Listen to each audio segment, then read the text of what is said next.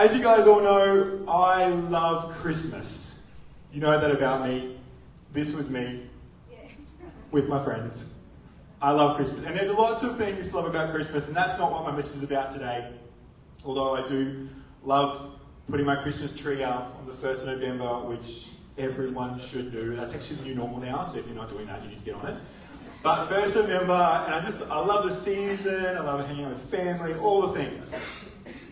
But when it comes down to it, Christmas is not about all those things. And we know that, right?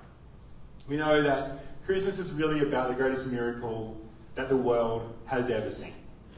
And so today, I get the privilege and the joy to lead us into Christmas. Now, Mark, I've let him do Christmas Day because I just, you know, I'll be too excited. So I gave that to him. But I get to have the pre one. And if you were here last year, uh, I went on a bit of a journey uh, for Christmas. So every year around Easter and Christmas, we do this, right? We stop and we reflect on Jesus and what he did. And maybe we should do it more often. In fact, we probably definitely should do it more often. But at least we have these moments in our year that we stop and we celebrate him. And it's important, I guess, for us to know that this isn't a new message. That today I'm not going to share something you didn't know. At least I hope you, you knew this stuff. But what I want to do is excite us again and amaze us again and see the wonder again of what God did through Jesus. What the plan was from the very, very beginning. There is no, oh man, things got stuffed up and oh, God's up there worried about what happened. No, there was, that was never happening. God always had a plan. And his plan was always Jesus. And we see through the Old Testament time and time again these prophetic words that said, the Son, my Son, is coming. And so today we get to go through those times and relive what they would have seen as crazy, I can't believe that's going to happen to reality. So I've called the message today Jesus Foretold. I guess that just sounds fancy, but it's really just the Old Testament prophecies and the New Testament fulfillments. So, are you ready? Yeah. Good.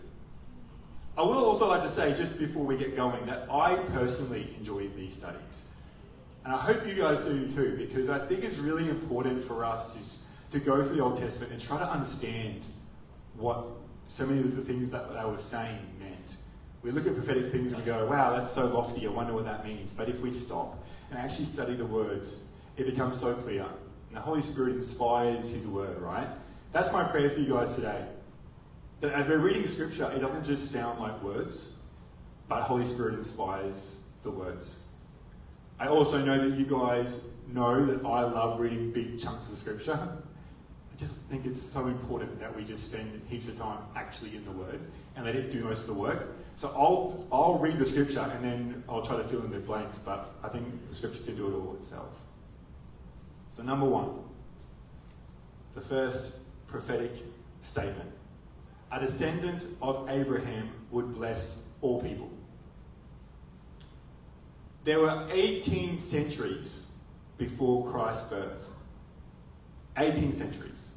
God told Abram, the father of the Jewish nation, this is what he said all people on earth will be blessed through you.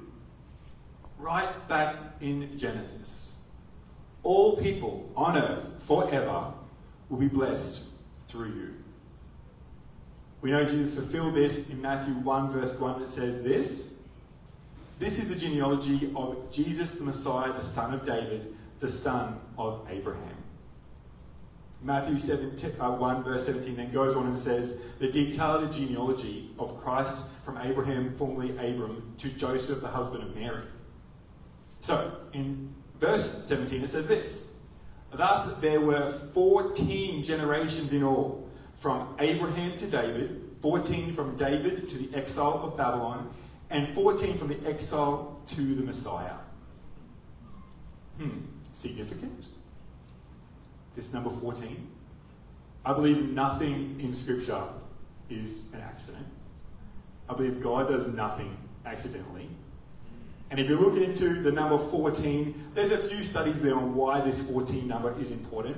I'll keep it simple for today. The actual Hebrew, Hebrew translation of 14 is, I'm probably going to butcher this, Yod Dalet. Did I butcher it? Did anyone know? No one knows. Fine. It actually means Pat, is it right? Pat would know. She lived there. It means release and deliverance. Release and deliverance. You think about all those moments that we just talked about there, going through Scripture, Babylon, the exile, all these things. There were moments of release where God went, you know what? You have made your decision. You have chosen your way. I will release you. And then He delivers them. He releases them by their choices and then delivers them. And here we are with Jesus. He has released them to their own decisions, and then he says, But I will deliver you with my son. If you've read through Kings or Chronicles recently, you would know this prophetic fulfillment is actually a crazy miracle. Because all the kings, oh man, they stuffed up so many times. In fact, you would, if you read them recently, you would get used to reading the words, and King so and so did what was evil in the eyes of the Lord. Like, really? And they set up poles to worship, and all these things going on. And it's like this and that. And then eventually they die, and you go, phew, good, a new king, this will be good. And King so and so does what is evil in the eyes of the Lord. And you're like, ah, you can't get it right. There are a couple that make it. You would know that those ones are celebrated. But over and over again, we see kings fail. Kings choosing to leave the poles up and the sacrifices going on. They're weak leaders. So, for an actual bloodline to go through all of that time and make it through to Joseph, to Jesus, is a really big deal. So, to sum it up, Jesus was a descendant of Abraham. He came to earth as the promised Messiah. He showed his glory through miracles and other things. Died an innocent death on a cross, rose from death to life, and all people on earth are blessed because of the one who came through Abraham. So fulfilling prophecy number one. Number two, the Messiah would come from the house of David. Now, this second prophecy I know sounds very similar to the first one. I get it. House of David, we just talked about that. But it is worth sharing this prophecy because it's from a different prophet, outlining a very similar outcome or fulfillment. So, why are we putting this out?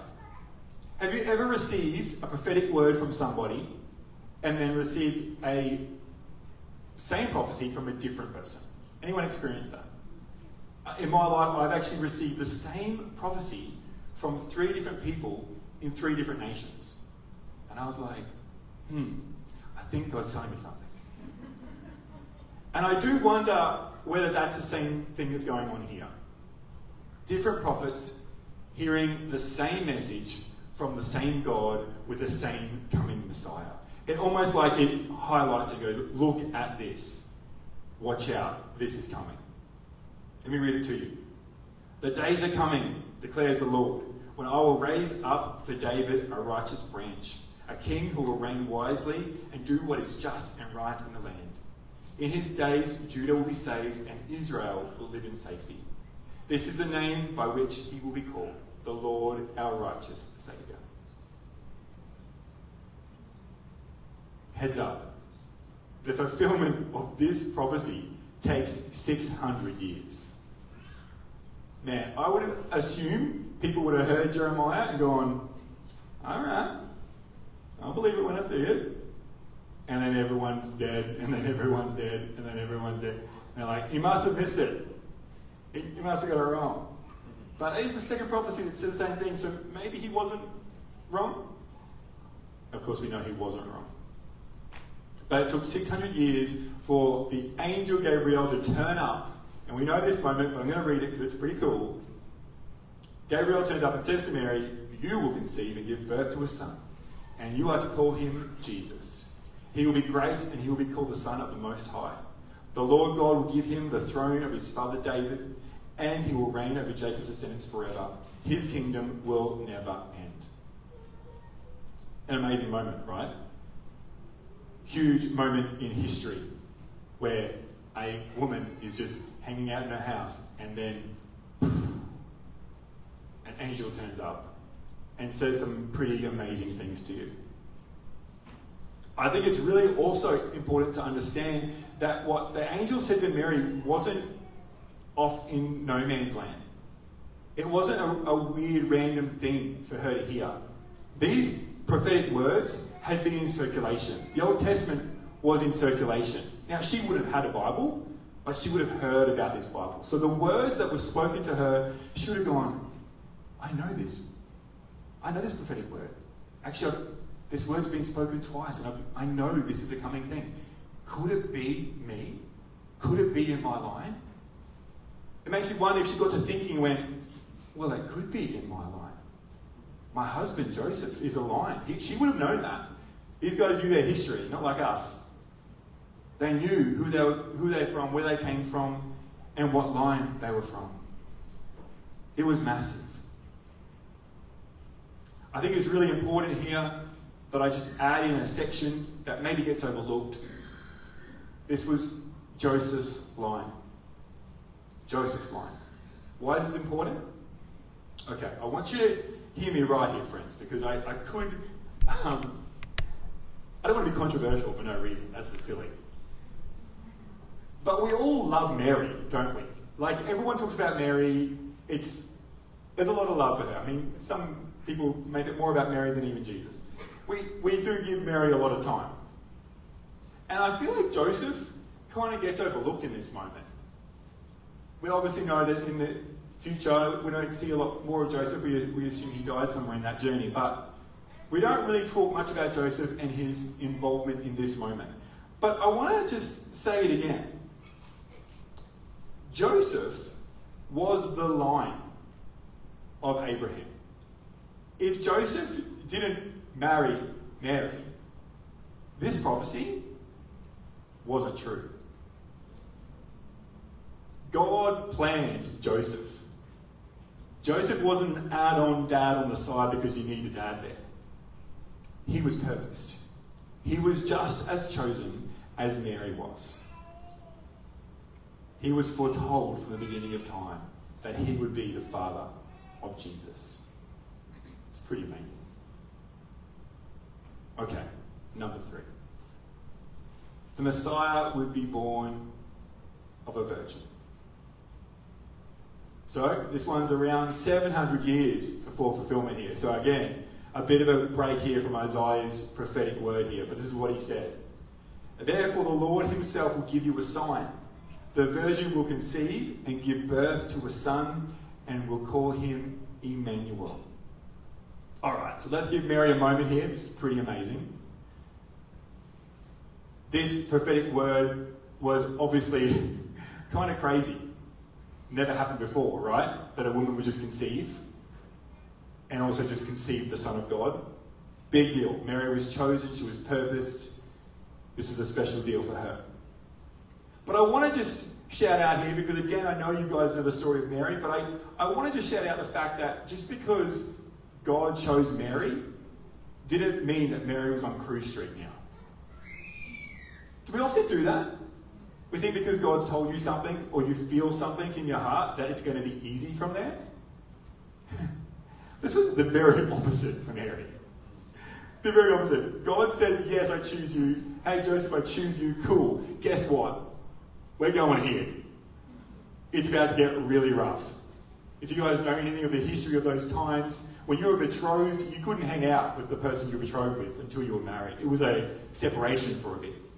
So the fact that she was pregnant was even more scandalous because they shouldn't even be hanging out.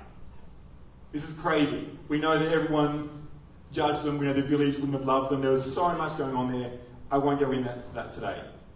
But I want to say that what Mary did so well and Joseph was they reminded of the prophetic word that God gave them. They held on and they moved forward. They held on and they moved forward. Now, really important point here holding on and moving forward doesn't mean doing it in your own strength. They held on to God. They moved forward. They held on to Him and they moved forward. And God's hand was in it all.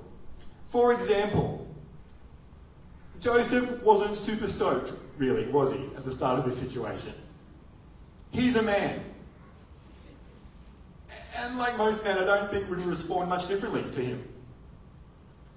Now, church, I, I want to say this because I can be a bit tough on the men sometimes. It's because I guess I'm one of you, so I'm allowed to.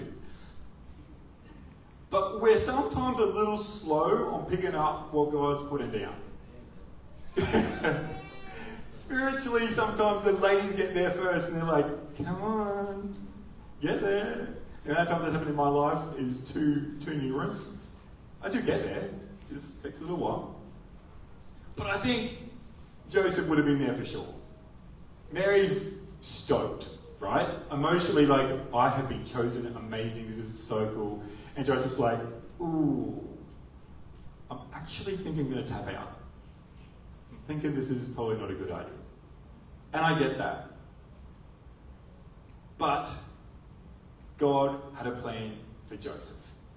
And he had a plan for Joseph to be the spiritual father of that home. Which is good for me to hear too. That sometimes, even if I don't hear spiritually first, I will get there because God has me as a spiritual leader of my family. And that's for all of us men in the house. We may not get there first, that doesn't mean we don't get there. And once we get there, we take the lead as a spiritual leader of our families. So now Joseph is preparing to leave Mary, and the angel of the Lord shows up and says this Joseph, son of David, big deal, hey? Son of David, do not be afraid to take Mary home as your wife because what is conceived in her is from the Holy Spirit. She will give birth to a son, and you are to give him the name Jesus, because he will save his people from their sins. All this took place to fulfill what the Lord had said through the prophet. The virgin will conceive and give birth to a son, and they will call him which means God with us. So Joseph gets his moment, and he lines up with Mary. As was, as was prophesied, the Virgin Mary conceived from the Holy Spirit and gave birth to Jesus Christ, the Son of God. I think we could spend a bit of time on that conception moment. That's amazing and a miracle in itself, but I think we'll let that one just sit and just be amazed by that. That God can make all things possible through himself. Number four, the Messiah will be born in Bethlehem. Micah gave us this one in the Old Testament. This is what he says. But you, Bethlehem, I'm going to get rid of that other word because I don't know how to say it, which means I go to speech impediment. Though you are small among the clans of Judah, out of you will come for me one who will be ruler over Israel. For those, sorry, whose origins are from the old, from ancient times. So before Jesus was born, we know what happens here. Caesar Augustus decides, I want a decree, I want to make sure I know where all my people are at. So everyone come to where you were born, sign on and say, I still live there. Okay, so everyone's going everywhere. People are going crazy. Joseph goes, Well, I've got to go back to where I'm from. So Joseph, from the town of Nazareth, goes to Galilee to Judah. This is a great part of scripture. Let's go to Luke 1 117 here. So Joseph also went up from the town of Nazareth to Galilee to Judah, to Bethlehem, the town of David, because he belonged to the house and line of David.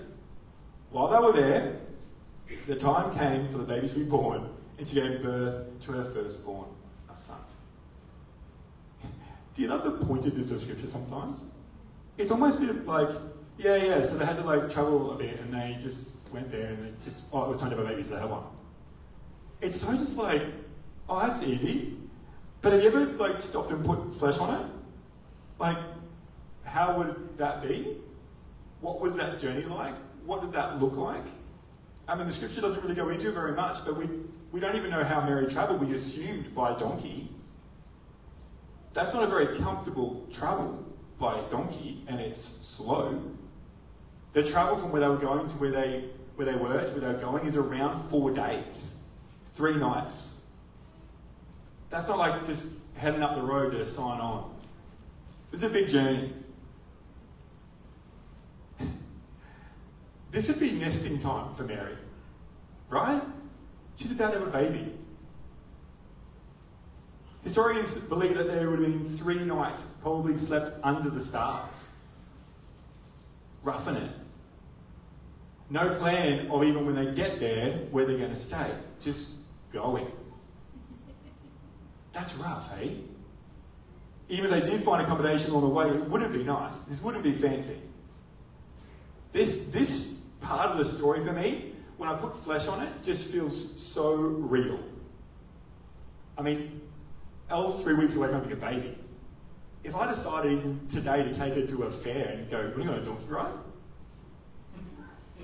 she'd be like, what? No, disgusting. How about I say, we're going to go on a spontaneous holiday, babe. I'm not even going to plan where we're going to go, we're just going to go. No. I want to stay at home. I'm nesting. There. it's true, isn't it? And here they go, and I go, and again, I'm putting flesh on this, but these guys knew God had told them. So it's not like they're going for a holiday. They knew they had to go. But what I am saying is this is not fun times. This is just a quick journey up the road and we're signing on. This is tough. This is really tough. Yet, we can't rationalize what God plans and God ordains. God planned that Mary had a baby in a manger. Now, again, think of this moment. You would think if God told you you were about to have the Son of God, that all the doors would fling open. You just turn up somewhere and oh, please, come in. Yes, take a seat. Oh, yeah, we've got a bed, we've got a few beds. Actually, the most beautiful bed. Yeah, yeah. I mean, this is God's Son. You would expect that. But what we see is the very opposite that every door is shut, that every easy path is closed. And yet, God was in it all. There was significance in this moment. There was significance in them being told no everywhere they went. It was significant for them to be born or be in a manger, for Jesus to be born in a manger.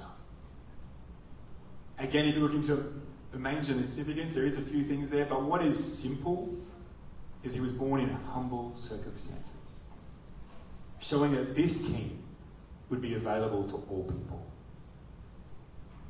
Not living it up, not out of reach, but right there, normal, available to us all. So Jesus fulfills the prophecy of Micah, being born in Bethlehem. Now these next two prophecies, they kind of overlap a little bit. Let's, let's go for it. Number five, the Messiah would be called out of Egypt. When Israel was a child, I loved him, and out of Egypt I called my son, Isaiah. So at that time, King Herod ruled Palestine. Again, for those who are familiar with the story, we know King Herod was very insecure.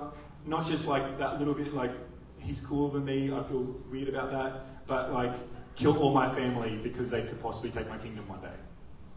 That kind of insecure. So, men turning up and saying there's a king about to be born, yeah, didn't go well. He wanted everyone to die. He wanted everyone out of the way. He felt threatened. So, what did the angel of the Lord do? He warned Joseph and Mary. He said, Guys, get out of here. Get to Egypt and hide for a while until this king is dead. And after he died, then they could return to Nazareth. It is difficult for us to work out exactly how long they were in Egypt. An interesting one, though, is the timing got a little bit messed up here, but King Herod died in 4 BC, and it's assumed that actually Jesus was born in 4 BC.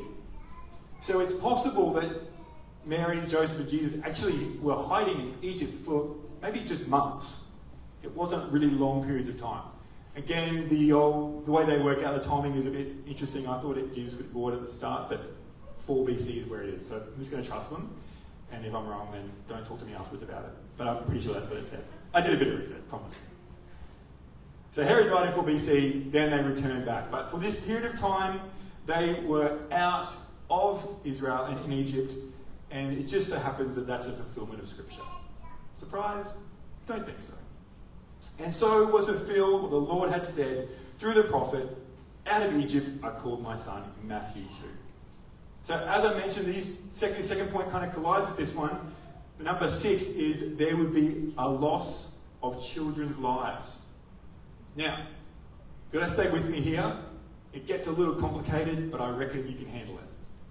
So the old prophet, the Old Testament prophet, wrote this. This is Jeremiah. This is what the Lord says A voice is heard in Ramah, mourning a great weeping. Rachel weeping for her children and refusing to be comforted because they are no more. Now, if you read Jeremiah, especially this chapter in context, you would know this is not necessarily about Jesus. This particular moment is about the people being exiled to Babylon. All the families being ripped apart, great exile, great heartbreak. Jeremiah is writing about this moment in Israel being a horrible day for them, which is actually the truth. They were taken away and there was great mourning. Rachel is represented as mothers of Israel. So, again, not particularly talking about Rachel, but the mother is the context for that. So, when Matthew uses this passage and actually refers back and says, This is what's going on, we're talking about Jesus now. What's actually happening is Matthew is seeing an even closer parallel. So, Jeremiah's scripture has a twofold part to it. That one time it is about the exile. And the second part is about Jesus. Pretty crazy. It's even interesting that it says about Rachel that she was mourning for her children in Ramah. The reason why there's written or why they can translate it again this way is because Rachel was actually buried right there near Bethlehem. So the context was that he believed that Rachel would be mourning in her grave that this would happen again to the children. The kind of the overlap conversation of like, this is what Jeremiah meant, but he's writing, Matthew's going, but it, also means this. I know, heavy, isn't it? But if you really look into it, it's quite an amazing scripture because this prophecy has a twofold anointing on it. Jeremiah foretold the atrocity that occurred after Herod obviously decided that I'm so insecure, I've got to kill all the babies. So this mourning they're talking about is all children under two who had been killed, all men, boys killed under two. It says in Matthew 2 16, 18, He gave orders to kill all the boys in Bethlehem and its vicinity who were two years old and under. Then what was said to the prophet Jeremiah was fulfilled. So Matthew confirms this anointing, this scripture, has a twofold on this moment here. Pretty cool. Number seven, our last one. The Messiah will be called a Nazarene. I left this one to, to last because this one's also a little tricky. So after the death of Herod, Joseph, Joseph and his family do return to Nazareth, as we know. And according to Matthew 2 23, it says, So was fulfilled that was said through the prophets that he would be called a Nazarene. Okay, so we read that and go, Cool. It was said by the prophets, and he will be called Nazarene. You can't find that scripture in the Old Testament that says he will be called a Nazarene. It doesn't actually exist. So, what is going on here? Why is he saying this is a fulfillment of the prophecy that he will be called a Nazarene? Because we know he does get called a Nazarene, right? Like, we see that. We know that actually does happen. But he is writing this before all that happens. So, this is, and I do this every time I preach, so this is not new, homework. This is your homework is to discover this because I did a bit of research and it's actually a combination of three scriptures. And as these, these three scriptures are read, you understand the context of this. Matthew knew this. He understood the Old Testament scriptures. He understood what was going on and what they were saying. So this is 100% a fulfillment of the prophecy that he'll be called Nazarene, but it's not word for word. Isn't it interesting that the scripture often says that to us? that if you actually need, you need to search the word, Holy Spirit needs to uh, enlighten us because it's not as simple as sometimes just reading words. Reading words sometimes is too easy. Too easy. God wants to uh, show up His love and His life and His power through the Word of God, but we have to search it out. So that's why I give you homework, so you do that. So, friends, next week is Christmas. A very special moment for all of us, but the most important moment in history for the world. But I hope as you enjoy this moment this year, that you don't see it as just a day that Jesus was born. I hope you see it as a fulfillment since the beginning of time. That when God planned the earth, he planned for his son to come here. Incredible, really. Miraculous, really. And that his son wouldn't just be a baby just to come to earth. But we know the rest of the story to change our lives forever, to give us hope in the future, to conquer sin and death. So don't just celebrate the baby. Don't just celebrate the manger. Don't just celebrate that. Go back from the beginning of time and know that this was foretold. It was God's good plan to show us his love and his power through his son. Band, I'd love you to come and join me on stage. Can we sing uh, Oh Come Let Us? Thank you. We get you guys to stand to your feet. I'm going to pray. Jesus, we are so thankful for you. We're so thankful that you came to earth for us to break what was the power of sin and the power of death. You broke all those things to give us love and hope. And I pray for all these families that are here today. Ah, Father, we just sense your love and your hope over this season. That the busyness and the stress and the shopping and all those things really do fall way down. And that your Holy Spirit would just speak to us. That you would show us how much you love us individually. That your birth, your death, was so we would know you and love you. And thank you for the power that you are. That you're not a baby, that you're the most powerful in the whole world. And we have access to you. What a miracle.